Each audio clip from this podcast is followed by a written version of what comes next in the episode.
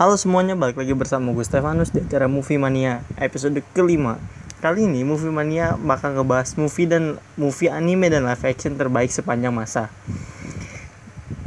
Buat kalian yang penasaran gimana bentuknya ya Mungkin kalau kalian lihat dari anime-anime yang zaman-zaman sekarang itu kayak udah keren-keren banget gitu tapi ada beberapa anime yang keren-keren juga sih dari yang dulu-dulu nggak kalah lah pokoknya sama yang sekarang Nah, di sini gue pengen ngebahas beberapa movie yang lumayan keren dan lumayan menarik lah buat kalian bah buat kalian tonton gitu. Nah, gak perlu basa-basi lah ya. Ya udah kita langsung aja kita langsung aja ke yang pertama.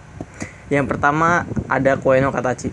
Koeno Katachi bercerita, bercerita tentang Ishida Shoya, seorang remaja yang waktu SD sering melakukan tindakan bully kepada murid pindahan bernama Sho, Nishimiya Shoko yang merupakan so, seorang tunarungu karena suatu kejadian, Shoya ketahuan dan kemudian teman-teman dan kemudian teman-teman sekelasnya pun mulai melakukan hal yang sama kepadanya yaitu bully.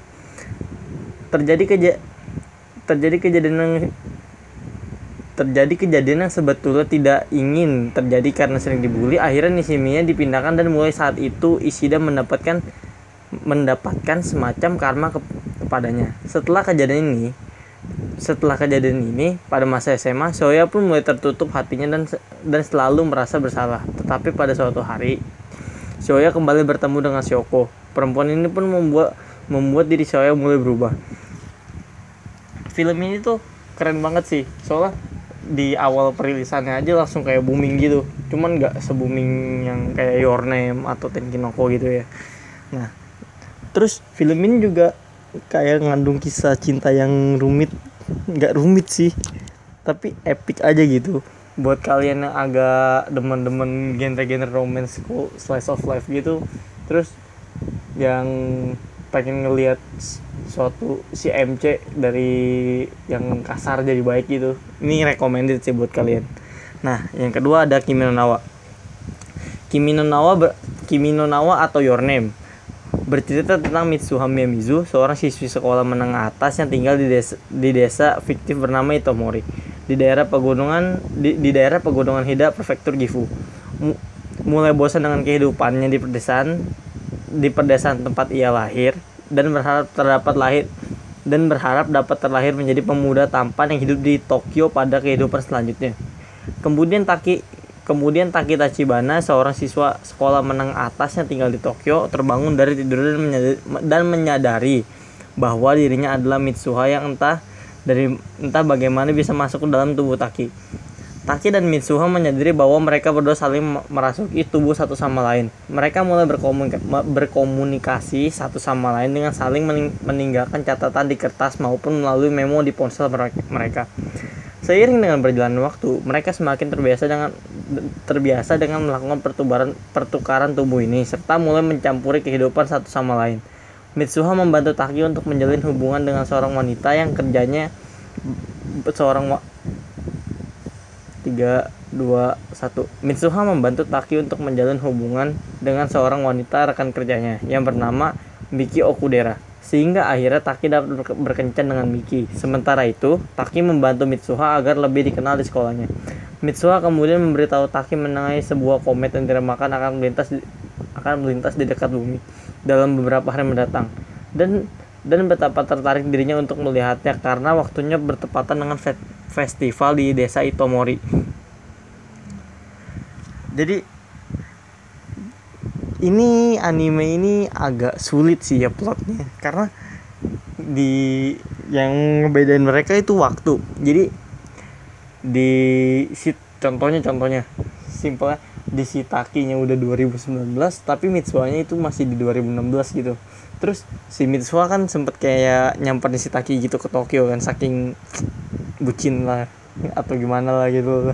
Kan dia nyamperin tapi pas ketemu si Taki itu si Takinya masih belum kenal karena itu tiga tahun yang lalu. Nah si Taki yang dari masa depan itu pengen ngerubah ngerubah takdir atau gimana gitu ya. Dengan cara nyuruh si Mitsuha ngungsi nyuruh Mitsuha dan orang-orang di Itomori di Itomori itu ngungsi ya kan usahanya bisa dibilang sangat maksimal. Karena sampai uh wah banget gitu loh pokoknya buat buat kita tonton.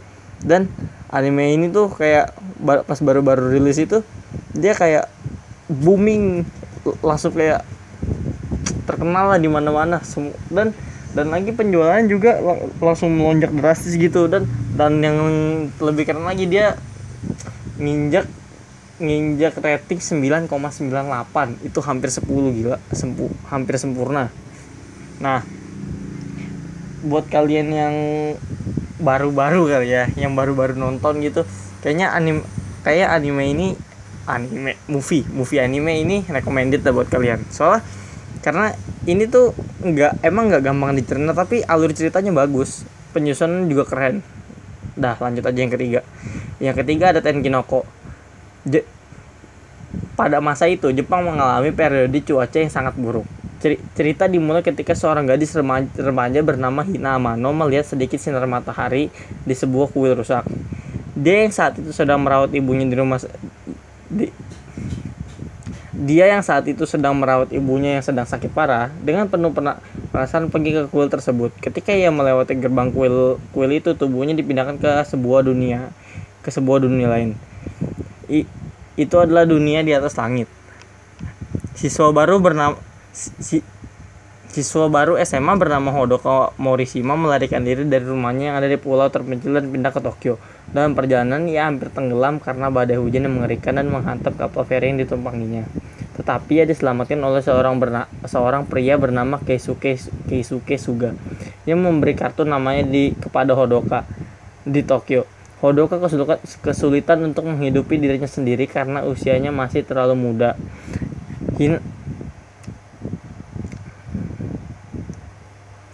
Kar Hodoka kesulitan untuk tiga dua satu. Hodoka kesulitan untuk menghidupi dirinya sendiri karena usianya masih terlalu muda untuk bekerja secara ilegal. Eh secara legal.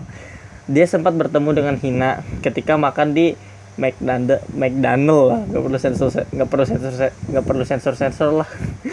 Tempat Hina bekerja. Hina merasa Hina yang merasa kasihan memberinya makanan gratis karena Hodoka sudah makan di tidak makan di sana selama tiga hari tiga dua satu. Hina yang merasa kasihan memberinya makanan gratis karena Hodoka sudah makan di sana selama tiga hari berturut-turut. Meski meski demikian Hodoka Hodoka tiga dua satu meski demikian Hodoka kebanyakan menjalani harian dalam kesendirian sebelum akhirnya menemukan pekerjaan dirinya yang bekerja sebagai asisten untuk sebuah perusahaan penerbitan kecil penerbitan kecil perusahaan perusahaan itu sedang perusahaan itu sedang membuat artikel legenda urban bersama Suga pria yang ditemuinya di kapal feri.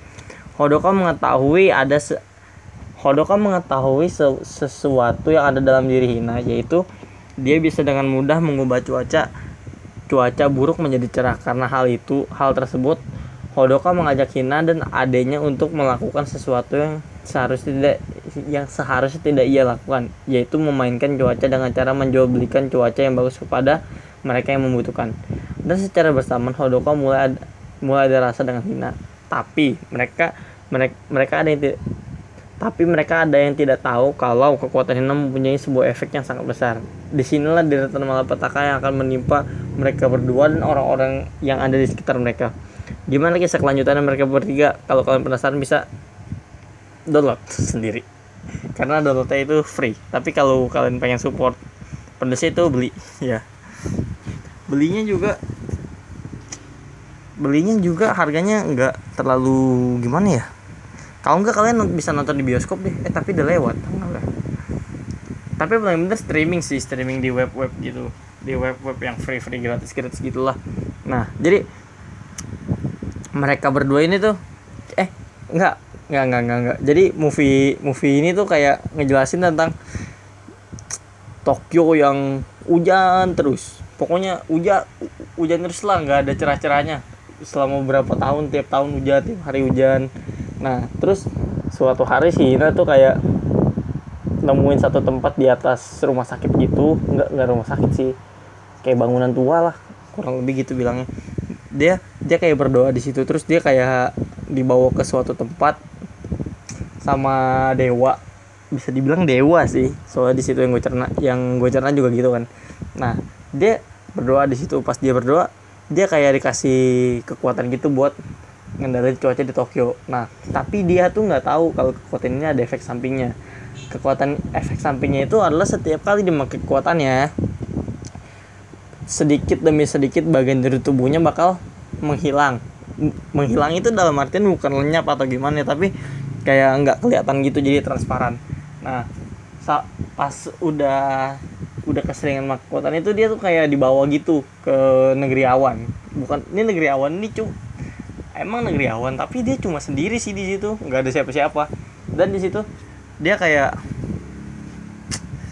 ya gitu deh pokoknya. Gue nggak mau spoiler. Kesian kalian yang belum nonton. Maaf maaf maaf maaf. Yaudah ayo lanjut yang keempat. Lanjut ke ke movie keempat aja. Di movie keempat ini ada pendatang baru. Yaitu Kimetsu no Yaiba Mugen Train. Semenjak kematian ayahnya, Tanjiro ta, semenjak kematian ayahnya, Tanjiro menjadi tulang punggung keluarga. Ia membantu kehidupan keluarga dengan cara menjual kayu bakar di desa terdekat dari rumahnya. Suatu hari ketika dia sedang dalam perjalanan pulang dari desa, kan karena jarak antar rumahnya yang berada di atas gunung dan di atas gunung dan desa tempat ia berjualan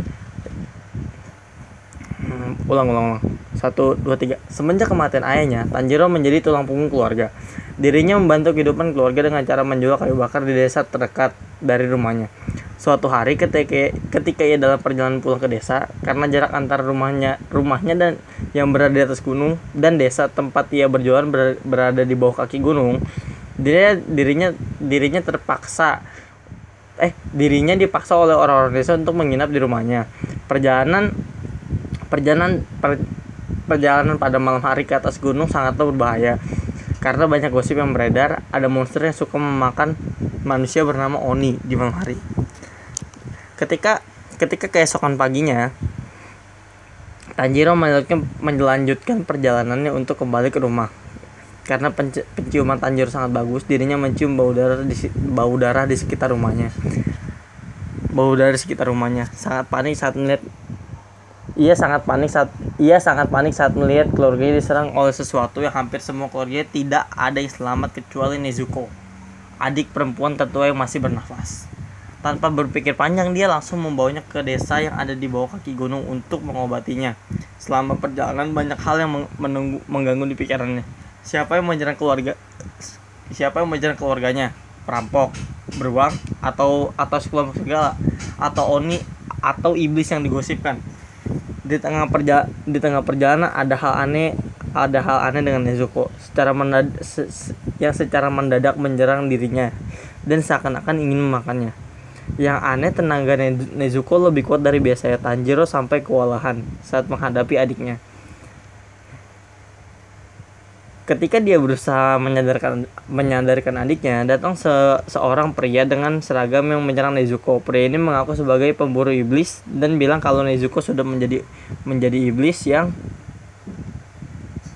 harus yang haus dengan darah manusia. Walaupun seperti itu, Tanjiro masih berusaha melindungi keluarga satu-satunya dan keaneh dan keanehan yang terjadi terjadi di sana. Sikap Nezuko, sikap sikap bos Nezuko terhadap Tanjiro pun berubah setelah melihat hal tersebut, Giyu menyuruh Tanjiro dan adiknya pergi ke suatu tempat. Nah, jadi Kimetsu no Yaiba Mugen Train ini tuh merupakan sequel lanjutan dari movie sebelumnya. Eh movie anime. Dia dari anime yang judulnya Kimetsu no Yaiba. Jadi Mugen Train ini latarnya itu ada di sebuah kereta yang di mana pilar pilar api yang kita kenal tuh siapa sih namanya? Gue lupa. Gue juga lupa sih. Nah jadi pilar api itu dia kayak ngelakuin perjalanan di suatu kereta gitu. Dan keretanya itu diserang oleh oleh iblis-iblis yang iblis iblis angka. Apa iblis di bawah berapa gitu. Jadi total oh iya ada 12 iblis rembulan.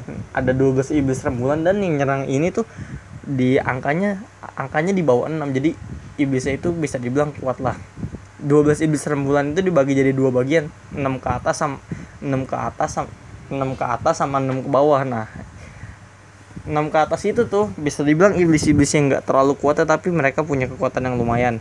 Dan 6 ke bawah itu tuh iblis-iblis yang udah kuat-kuat yang kepercayaan gitulah. Terus Kimetsu baik dan kalau kalian nggak sebenarnya kalau gue jelasin ntar jadi spoiler sih. Jadi mendingan kalian nonton sendiri di bajakannya udah muncul juga kok di web-web yang buat download anime gitu. Terus kalau kalian pengen download usahain downloadnya yang soft sub biar kalian bisa nge-screenshot. Yaudah yaudah lanjut. Lanjut ke film kelima. Yang kelima ada hmm,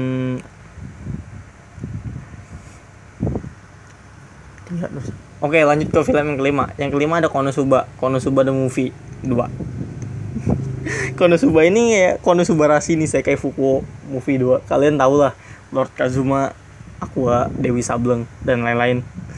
Terus Konosuba Konosuba Rashi ini Konosuba ini saya kayak Fukuo movie 2 merupakan movie movie dari movie dari pengelana yang dipimpin oleh Lord Kazuma.